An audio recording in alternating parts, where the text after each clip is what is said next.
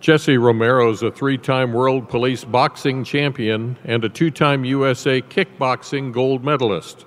He's a retired Los Angeles County Sheriff's deputy. When a fellow officer challenged him to pick a Bible and use his faith instead of his fists to deal with the pressures of police life, Jesse was transformed. In the Bible, Jesse rediscovered his Catholic roots. He also discovered how most Catholics really don't understand the basics of their faith, choosing to live out their lives in a kind of spiritual coma. Jesse has a B A from Mount Saint Mary's University in Los Angeles and an M A in Catholic theology from Franciscan University in Steubenville, Ohio. Today, Jesse is a full-time bilingual Catholic lay evangelist who's known for his dynamic and high-energy messages. Please say hello to Jesse Romero. Thank you.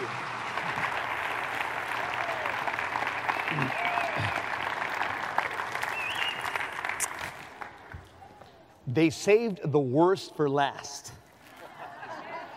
Okay, let's get ready, because there's a lot of stuff I want to share with you. Lord Jesus Christ, with your permission, name of the Father, Son, and the Holy Spirit, amen. O Lord, open up my lips so that my mouth may proclaim your praises. Lord, give me the tongue of an angel that I may speak the truth in love. I pray this in Jesus' mighty, holy, powerful, sweet, precious, majestic name, through Mother Mary's intercession. Amen. In the name of the Father, Son, and the Holy Spirit, amen. Because I worked in a black and white for many years, I kind of see life black and white. I actually believe that gray is the devil's color. So I want to share something with you, because I want to talk with you or about the most important topic for us as Catholics: how to get to heaven. There's nothing more important than this: how to get to heaven. So first, let me lay out problem, then solution. Problem, solution. Let me tell you the problem first, okay? This was written, I think, back like in nineteen sixty-five. They say Paul Harvey wrote it. I'm not sure. But I know he's mentioned it on his radio uh, program, Rest in Peace. He's passed away. Here's what he says. Pay attention. If I were the devil, I would gain control of the most powerful nation in the world. I would delude their minds into thinking that they had come from man's efforts instead of God's blessings. If I were the devil, I would promote an attitude of loving things and using people instead of the other way around. If I were the devil, I would dupe entire states into relying on gambling for their state revenue. If I were the devil, I would convince people that character is not an issue when it comes to leadership. If I were the devil, I would make it legal to take the life of unborn babies. Remember, this was written in nineteen sixty-five. If I were the devil, I would make it socially acceptable to take one's own life and invent machines to make it convenient. If I were the devil, I would cheapen human life as much as possible so that the life of animals are valued more than human beings. Remember, this was written in nineteen sixty-five. In case you didn't know, I lived in California for fifty-three years. The People's Republic of California. I no longer live there. I live in Phoenix, Arizona. But in California, just like in all fifty states, you can kill a baby in a mother's womb all nine months. But in California, if you kill the bald eagle, three years prison, thirty thousand dollars fine. I'm just saying, if I were the devil, I would take God out of the public schools, where even the mention of his name was grounds for a lawsuit. If I were the devil, I would come up with drugs that sedate the mind and target the young, and would get sports heroes to advertise them. If I were the devil, I would get control of the media so that every night I could pollute the mind of every family member for my agenda. If I were the devil, I would attack the family, the backbone of any nation. If I were the devil, I would make divorce acceptable and easy, even fashionable. If the family crumbles, so does the nation. If I were the devil, I would compel people to express their most depraved fantasies on canvas and movie screens, and I would call it art. If I were the devil, I would convince the, the world that people are born homosexuals and that their lifestyles should be accepted and marveled at. If I were the devil, I would convince the people that right and wrong are determined by a few who call themselves authorities and refer to their agenda as politically correct. If I were the devil, I would persuade people that the church is irrelevant and out of date and that the Bible's for the naive. If I were the devil, I would dull the minds of Christians and make them believe that prayer is not important and that faithfulness and obedience are optional. If I were the devil, I guess I would leave things pretty much the way they are. Paul Harvey, good day. Mm.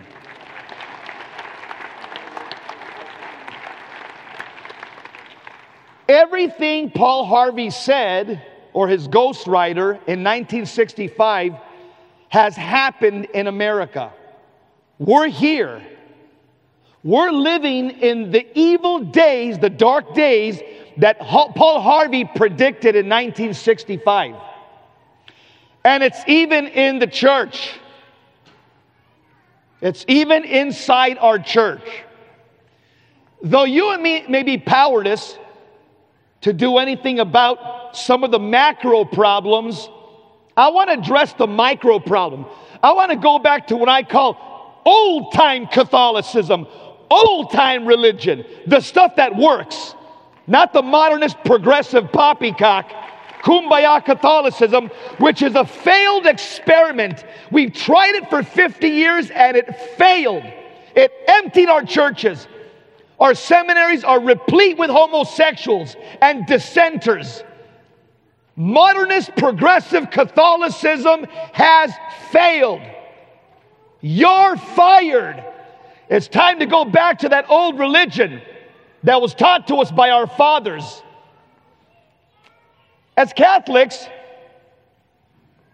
I want to remind you of a phrase that a lot of people have forgot about. State of grace. State of grace. You go to Catholic high schools, colleges, you say, are you living in the state of grace? They go, a state of what? What? What are you talking about? There's fifty states in this great nation of ours. But living in Kansas is not going to save you, or living in Arizona is not going to save you. Living in California certainly is not going to save you. Living in the state of grace will save you. What state don't you want to live in? Don't spend the weekend there. Don't drive by there. Don't park your car there. That's called the state of mortal sin. Two states. You live in a state of grace or a state of mortal sin. One leads to heaven, one leads to hell. It's pretty simple. I got a P H D in common sense. That's all you need, common sense. Catholicism requires common sense and God's grace. So you have common sense. Because what we have in our country in many quarters, we have common nonsense. Amen? Common nonsense. So, what does it mean to live in a state of grace? Well, when you look at the Bible, Jesus answers that question in John chapter fifteen, verses thirteen and fifteen. He says, I no longer call you servants or slaves, I call you my friends. So living in a state of grace means to be in friendship with God. That's what living in a state of grace. If you're an enemy of God, you're in a state of mortal sin. And when you die, you will experience extreme global warming.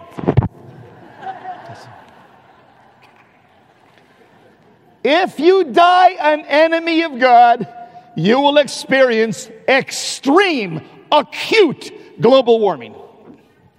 State of grace, the Apostle James, Jesus' cousin, our Lord's cousin, in James chapter two, he says, and Abraham was a friend of God, and it was reckoned to Abraham as righteousness because he was a friend of God. So, the Bible says to be a friend of God equals being in what? What state?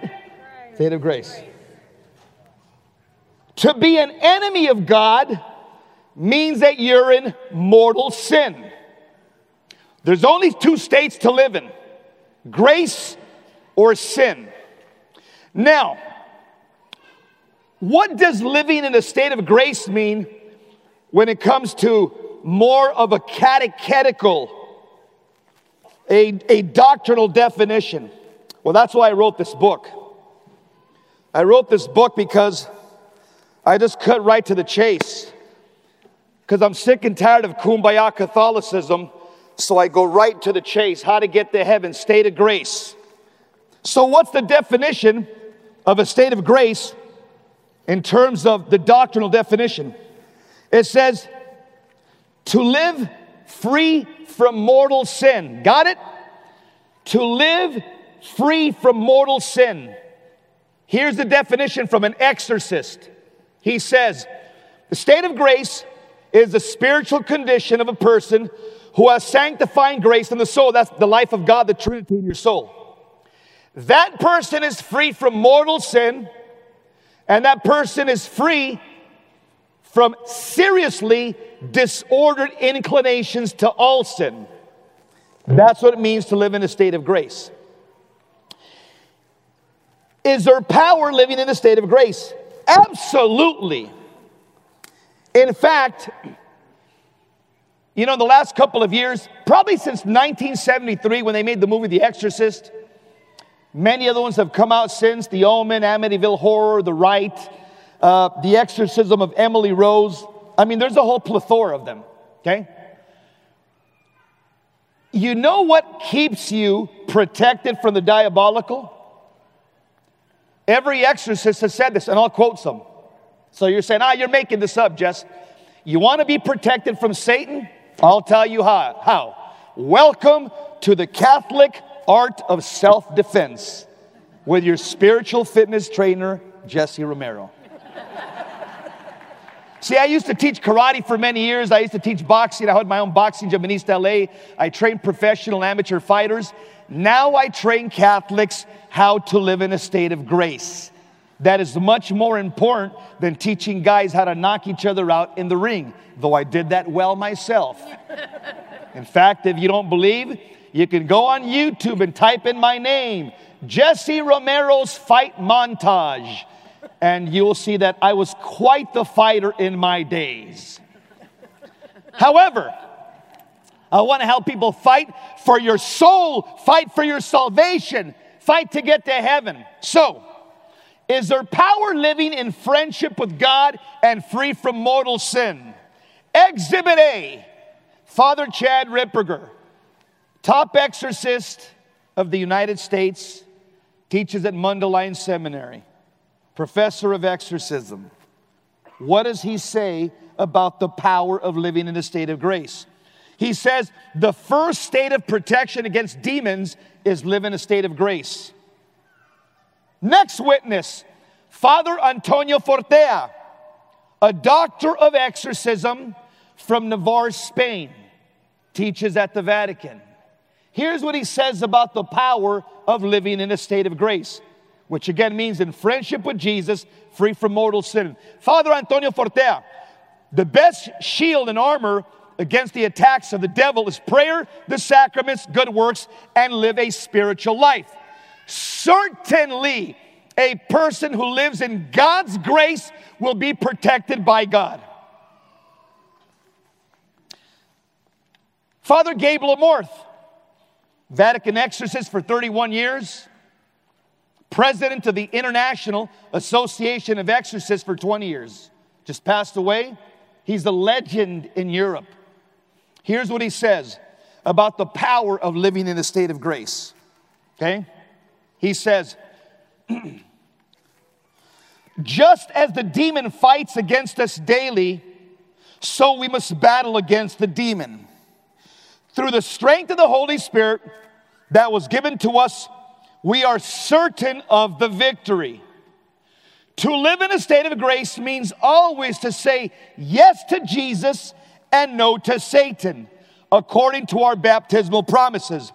If we do not, we fall into sin, safeguarding and increasing the state of grace is a victory against the ordinary activity of demons.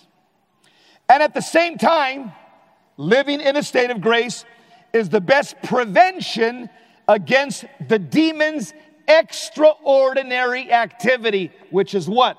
House infestation, mental obsession, physical oppression, and demonic possession.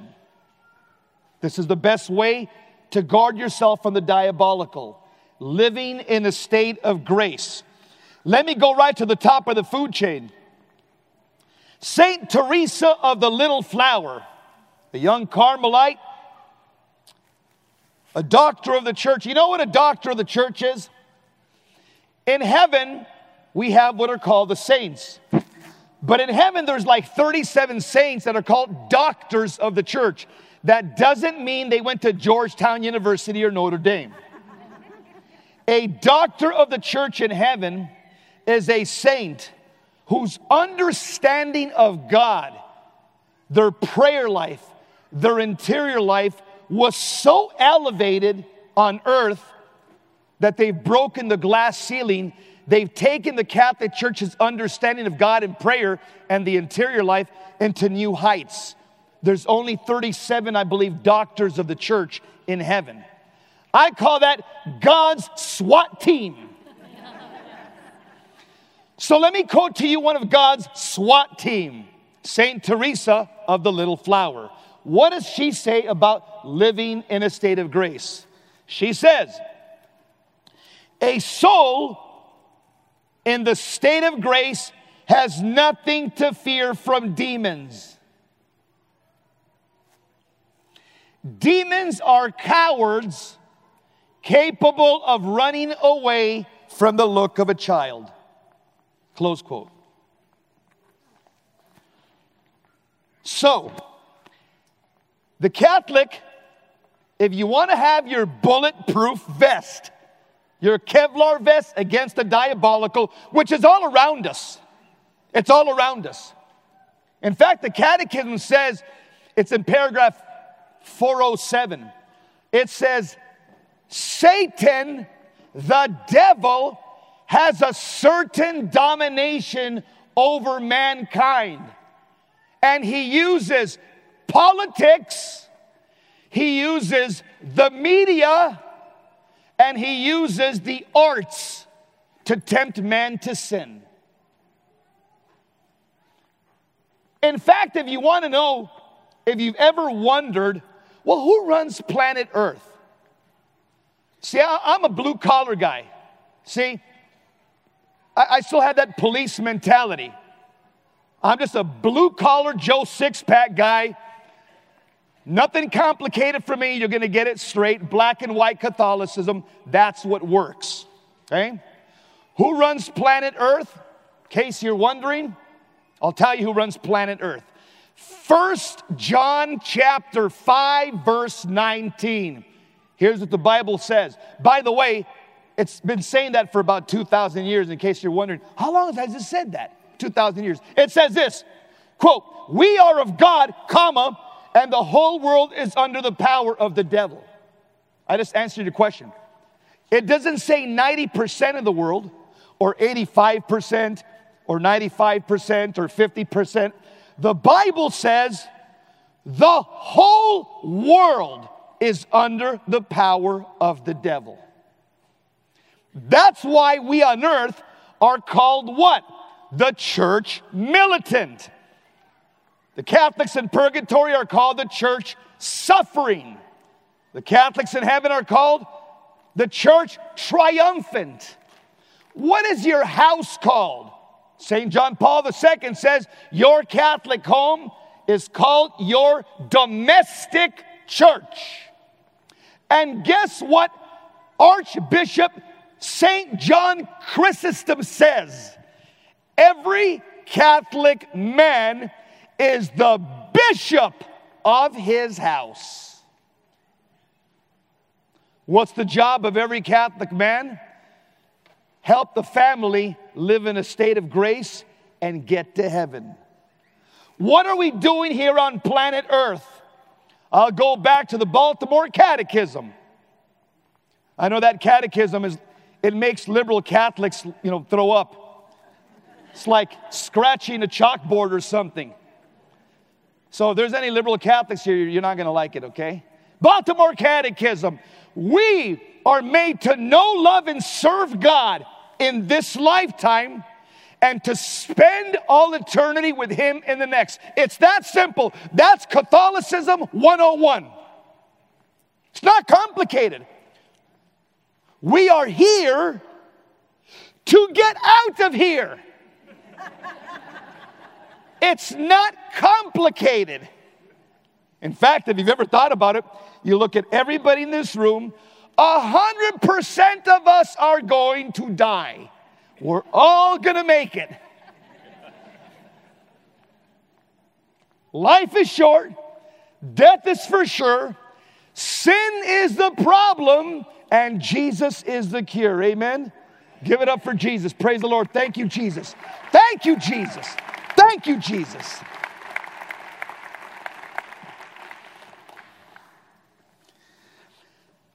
Let me quote to you another SWAT Catholic, Saint Teresa of Avila, another doctor of the church, another Carmelite.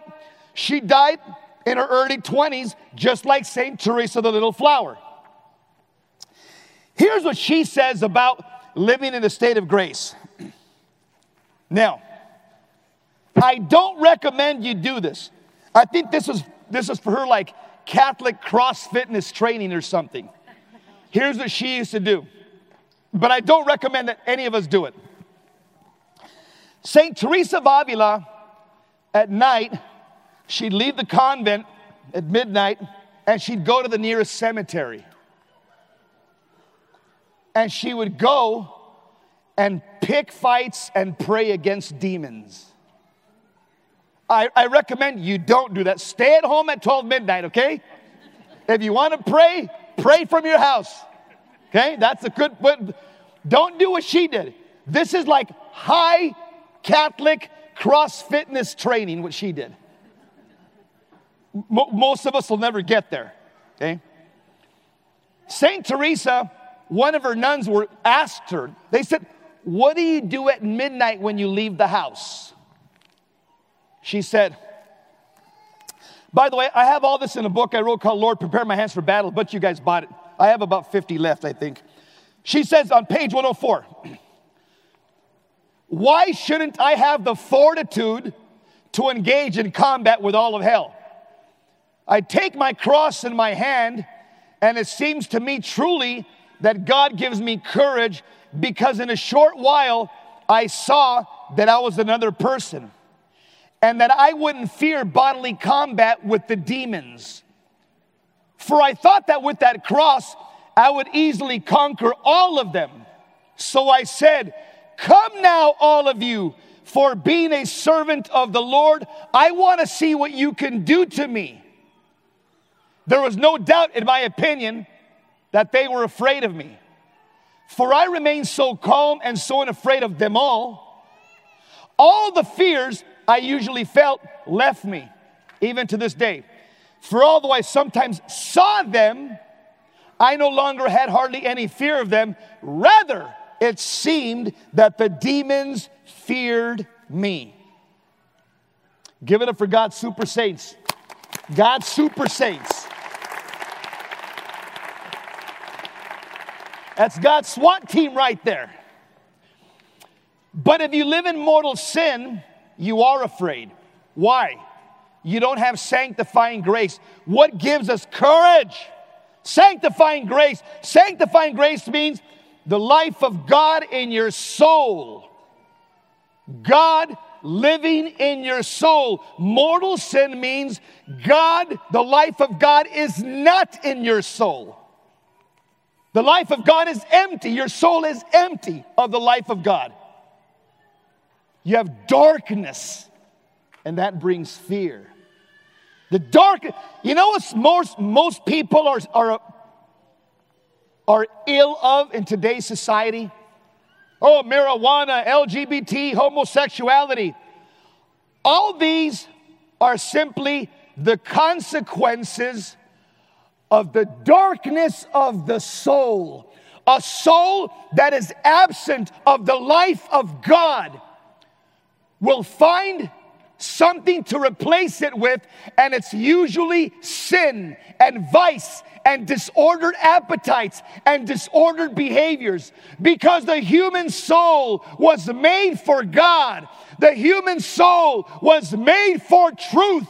The human soul is attracted to goodness and beauty. The human soul is looking for God. If the human soul lives in mortal sins, the absence of God, the human soul will receive second fiddle, second best, vice, sin, debauchery, wickedness, darkness. Most people in America are suffering from the sickness of the soul. The only one that could heal the soul is friendship with God. Amen? When you live in a state of grace, God gives you courage. You don't need to go to the land of Oz and follow the yellow brick road to get courage. Uh-uh. Having God in your soul gives you courage. Let me give you an example. Let me put some flesh to my talk here.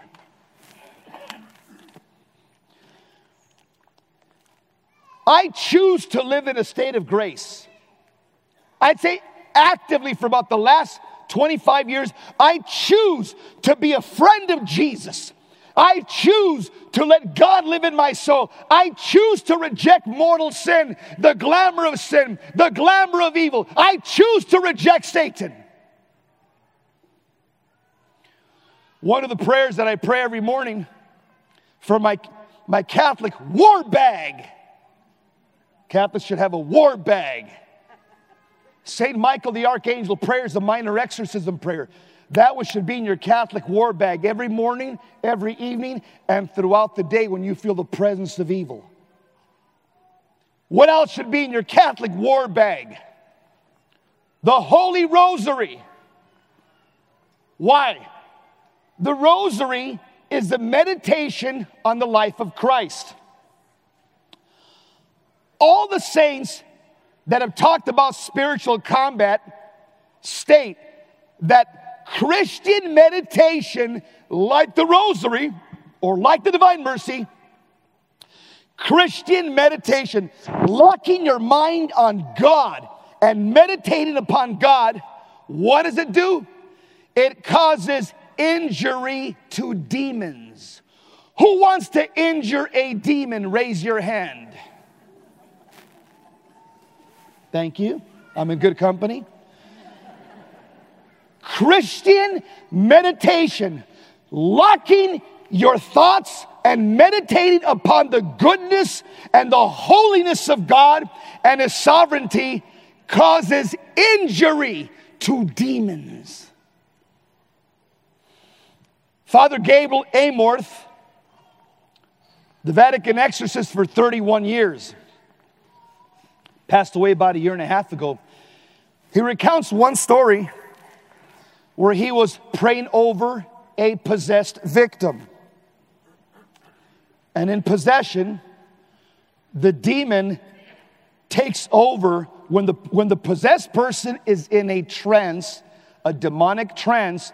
The demon takes over the voice box.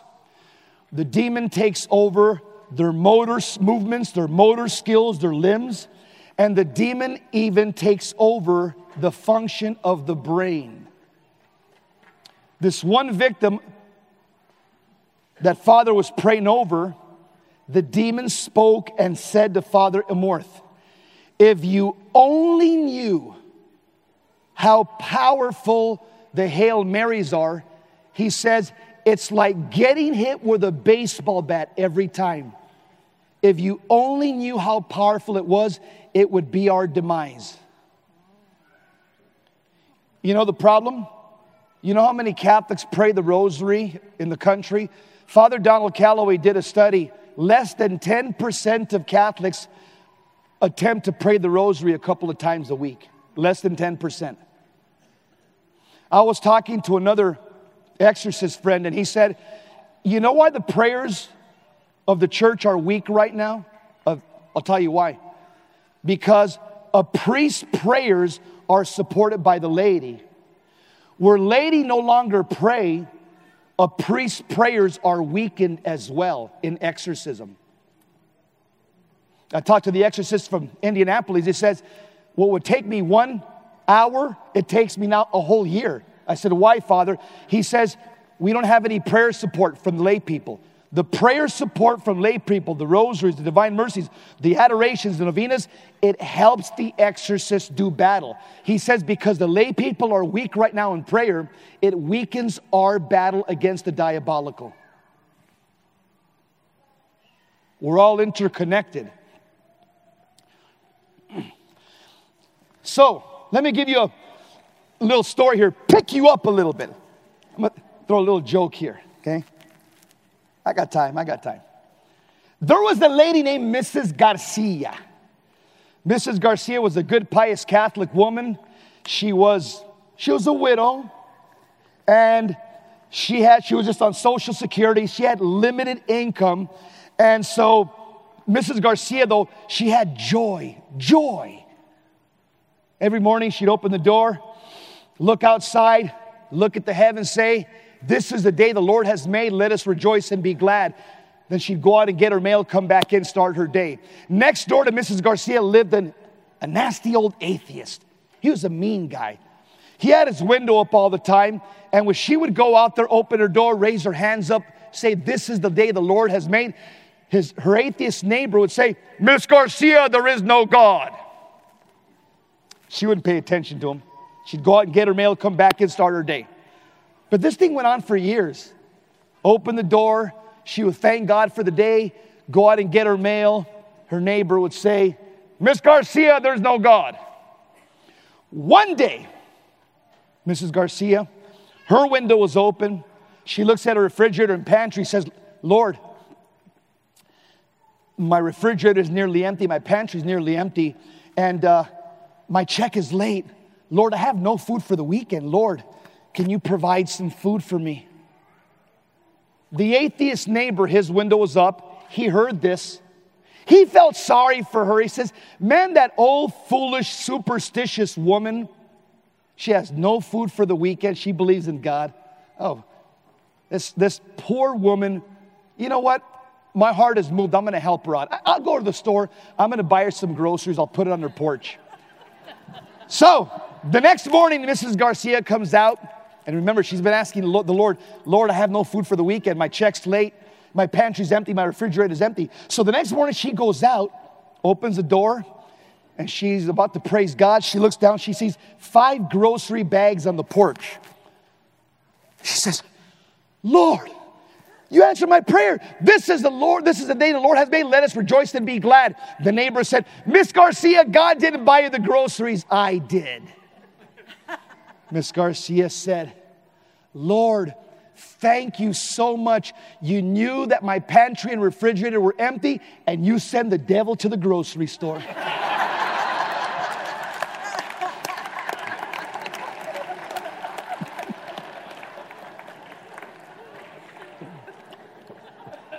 Now to get serious again. Okay. Is there benefits to living in a state? Does living right with God give you courage? Absolutely. I'll, I'll give you one example. Here's one.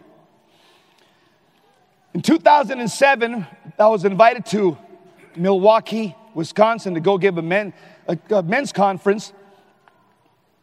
I think there was about two thousand five hundred Catholic men. I was one of the presenters. On Saturday, I gave my talk on Friday night, Saturday morning, Saturday afternoon. As I'm going back to the airport on Saturday night, the guys that invited me, they were the Knights of Columbus, they called a taxi, and the taxi came to pick me up, take me to the airport. As I'm going back to the airport with my suitcases, the taxi cab driver, he kept looking at my crucifix. This is called a Saint Benedict's crucifix. It's actually, an, uh, uh, an, it has an exorcism prayer in the back of the medal, and when it's blessed by a Catholic priest with the proper, with the proper blessing, it's a sacramental that wards off evil spirits. Demons cannot be in the presence of the person that wears this medal. So, the church calls it the demon-chasing medal. And because I probably got a big target on my back, I wear it, I wear it all the time. So, the taxi cab driver is looking at my Saint Benedict's medal, and he starts asking me questions. He says, hey, that's a big crucifix. Now, he didn't say cross. He said crucifix. So I said, okay, this guy knows a little bit about Catholicism. Then he starts asking me questions about the Catholic faith. I start answering his questions, and I'm saying, oh, cool, this guy's interested. Yes, I'm going to plug this guy into the church. Okay, got me a convert over here. So he's asking good, thoughtful questions, and I'm giving him good, thoughtful Catholic responses. We're about ten minutes into the road. It's about a thirty-minute drive, because I, I was in a suburb. Uh, I, I forget the name of the suburb, but I was about thirty minutes from the airport. So then I asked him, I said, hey, let me ask. His name was Tom. He goes, my name's Tom. Now, I could tell, because of my police training, I could tell that Tom was an ex-convict, okay? He had a lot of prison tattoos. I could see them on his neck. I could see them on his hands. I could see them on his arms. I could see that he was involved in a white prison gang, probably the Aryan Brotherhood, probably uh, an Aryan supremacist prison gang, but I could see he had prison tattoos. So he'd done a hard time before. But he was asking good questions, and he's asking questions about the Catholic faith. So I'm saying, hey, maybe this guy is a lost Catholic that wants to come home. This is, a, this is the time right now. So I'm answering questions. Then I asked him, I said, Tom. I said, my name's Jess, by the way, Tom. I said, Tom, you're asking good questions. I said, are you Catholic? Because it seems like you know your way around the Catholic faith. Then he kind of changed his voice. He kind of like cleared his voice. He says, I used to be Catholic. And he goes, and now I'm Muslim. Man, my heart dropped to my feet. I said, oh, man. Oh, just pain. I said, Tom, I, I looked at myself when we had twenty minutes to the airport. I said, I got twenty minutes here. So then I said, Tom, I was playing Socrates here, you know, the Socratic method, ask questions, you know. He who asks questions controls the conversation. I said, so Tom, why would you leave the Catholic faith and become a Muslim? So I asked him.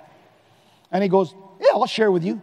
So he goes into a, a five to seven minute testimony of how he converted from Catholicism in prison to Islam. So I listened to him. Oh! And then he started taking the name of Jesus in vain. I started grabbing the seats. I'm like, argh. I'm gritting my teeth because you know what I want to do to Tom, my lower nature? I want to give Tom a beat down.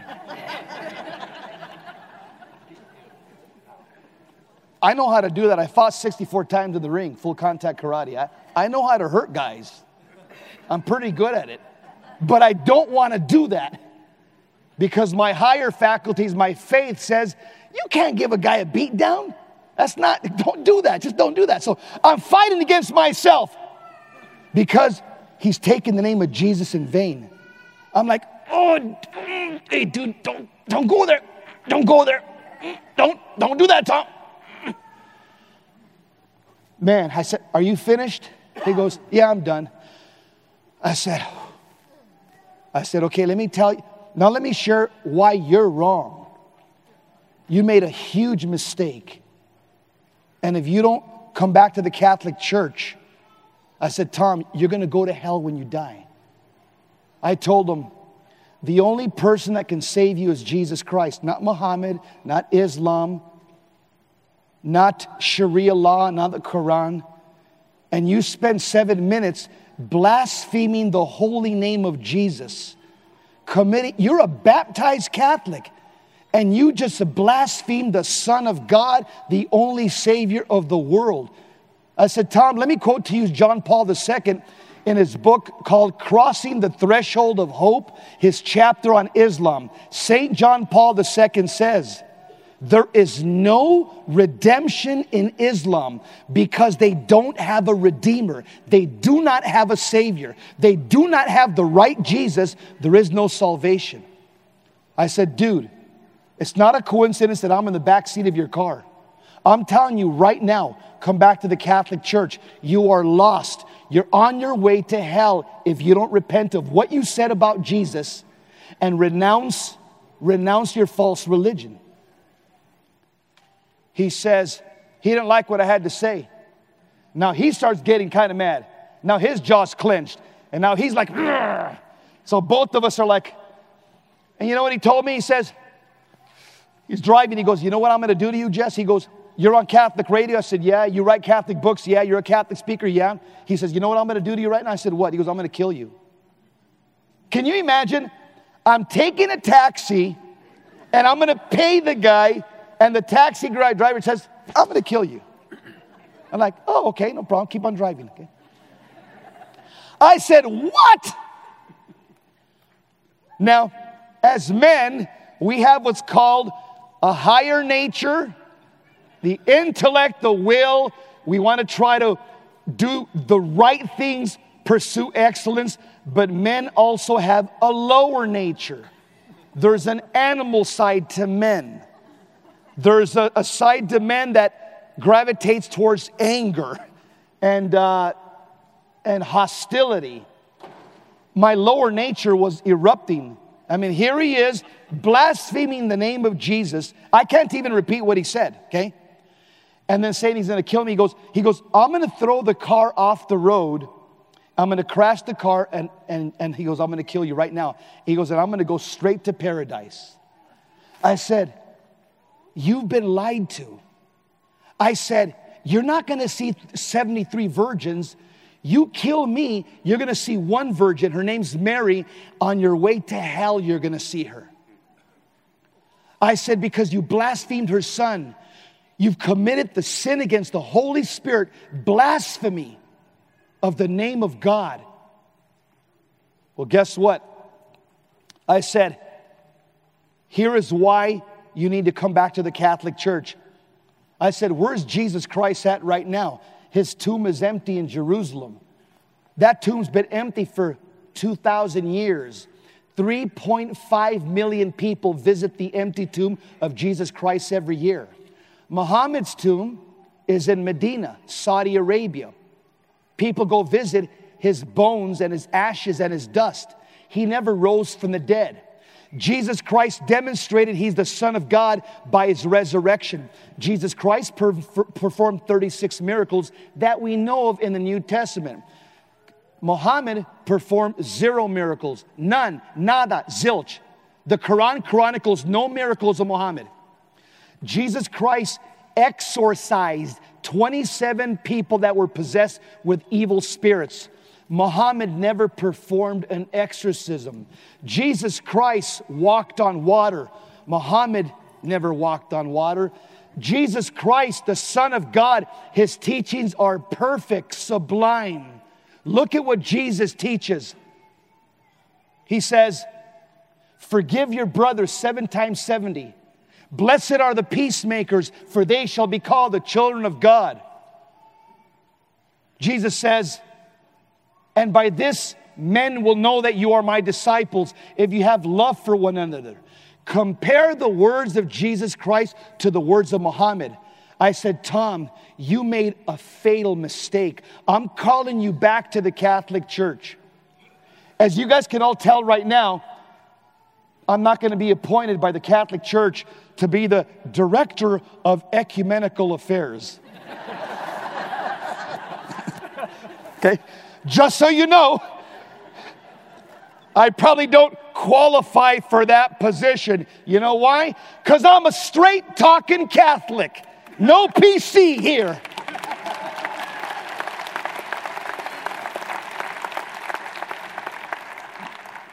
Guys, I don't even work for the church.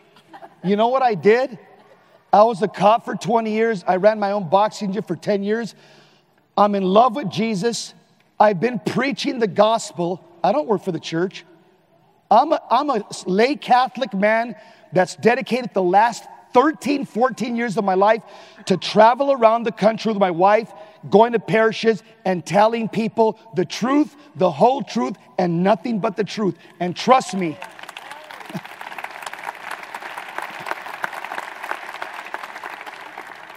I'll be honest with you, there's a lot of people that don't like me. That's all I'm going to say. I won't go any further than that, okay? So what happens? Obviously, you know how the story ends because I'm here. He didn't kill me, but he was, well, here's what I told him. Here's what, now, when I told him, I said, dude, you're going to kill me? I said, if you kill me, if you cross the card and you kill me, I'm going straight to heaven. I said, Tom, let me remind you. I went right to his ear. I said, I'm in a state of grace.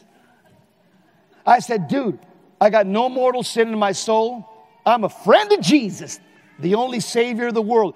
I said, if you crash the car and you kill me, I'm going straight to heaven because I'm going to die for Jesus. I'm going to die proclaiming the truth.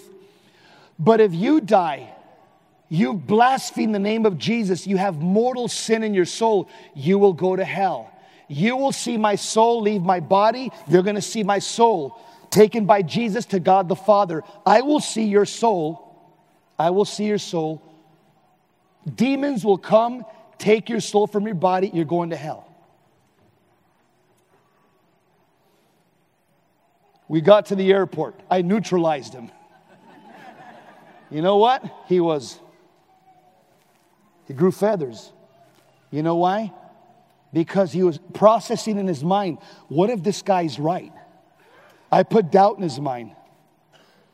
We got to the airport. I said, praise God. This guy didn't crash the car and kill me. I'm going to go home, see my wife and kids. He pops the trunk open. I get out of the, out of the car, grab my suitcases. He comes back, and he says, Jesse, I, I want to talk to you. Now, I'm looking at him, and his voice is cracking. I broke him. This is a hard ex-con. His voice sounded like he was an opera singer. Okay? He was afraid. I put fear into him. He came up to me, he goes, Jesse, Jesse, can I ask you a question? I said, yeah, go ahead, Tom. But you know, I got my distance too, you know, because, yeah, I'm like, yeah, yeah, we can talk, brother. Right? Weak leg forward, strong leg back, chin down, you know. I, yeah, we can talk. What is it? He says, Jesse, Jesse, he says,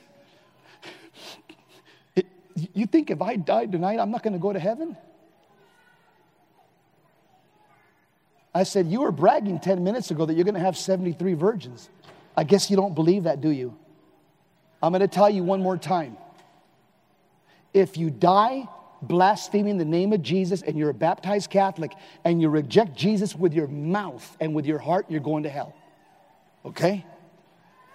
He walked back to his car. You know when a boxer gets punched, gets clocked, and they go back to the stool, they're like this. They got rubber. He had rubber legs. I rocked him. I rocked him with truth. Now, I don't know where he's at right now. It's none of my business. I'm not, you know, I'm not his, his guardian. But I'll tell you this. Most Catholics would have peed in their pants with that confrontation. You know how come I wasn't afraid? I'm in a state of grace, and I told them, if you kill me, I'm going to heaven. Do me a favor.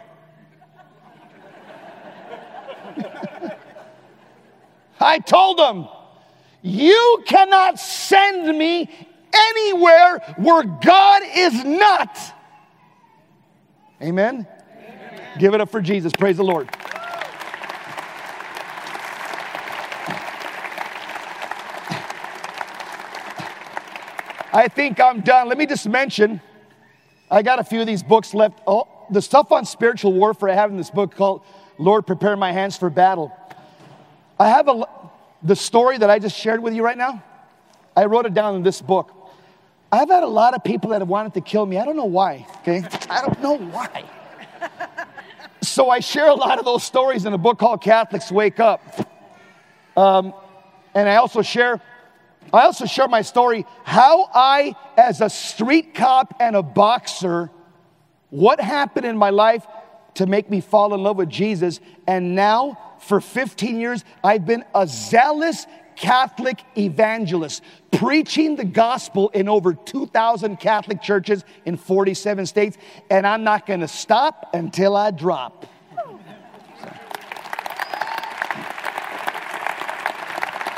Let's pray. In the name of the Father, Son, and the Holy Spirit, amen.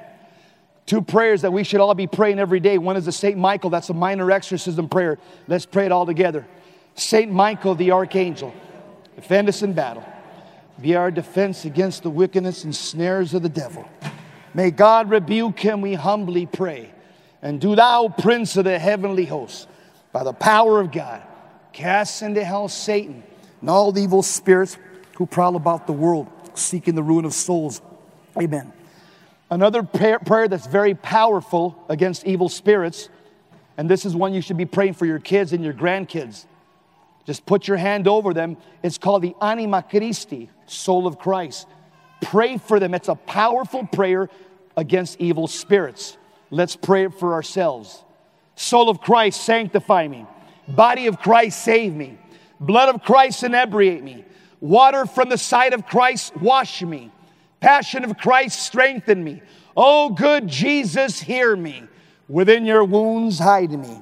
Separated from you, let me never be. From the evil one, protect me. At the hour of my death, call me.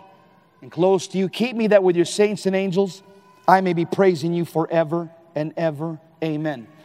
And if you've never heard the official prayer of Saint Benedict, the official exorcism prayer that he taught us fifteen hundred years ago, here's what he taught us. Crux sancti patris benedicti, crux sancta sit mihi lux, non dracus sit mihi dux, baderetor satana, non suade mihi vana, sunt malaque libas, ipse venena vivas, e jus in obitu nostro presentia muniamur, gloria patri, e filii, e spiritu santi, sicut erat in principiu, et nunc et semper, et in secula seculorum. Amen. God bless you. Keep the faith.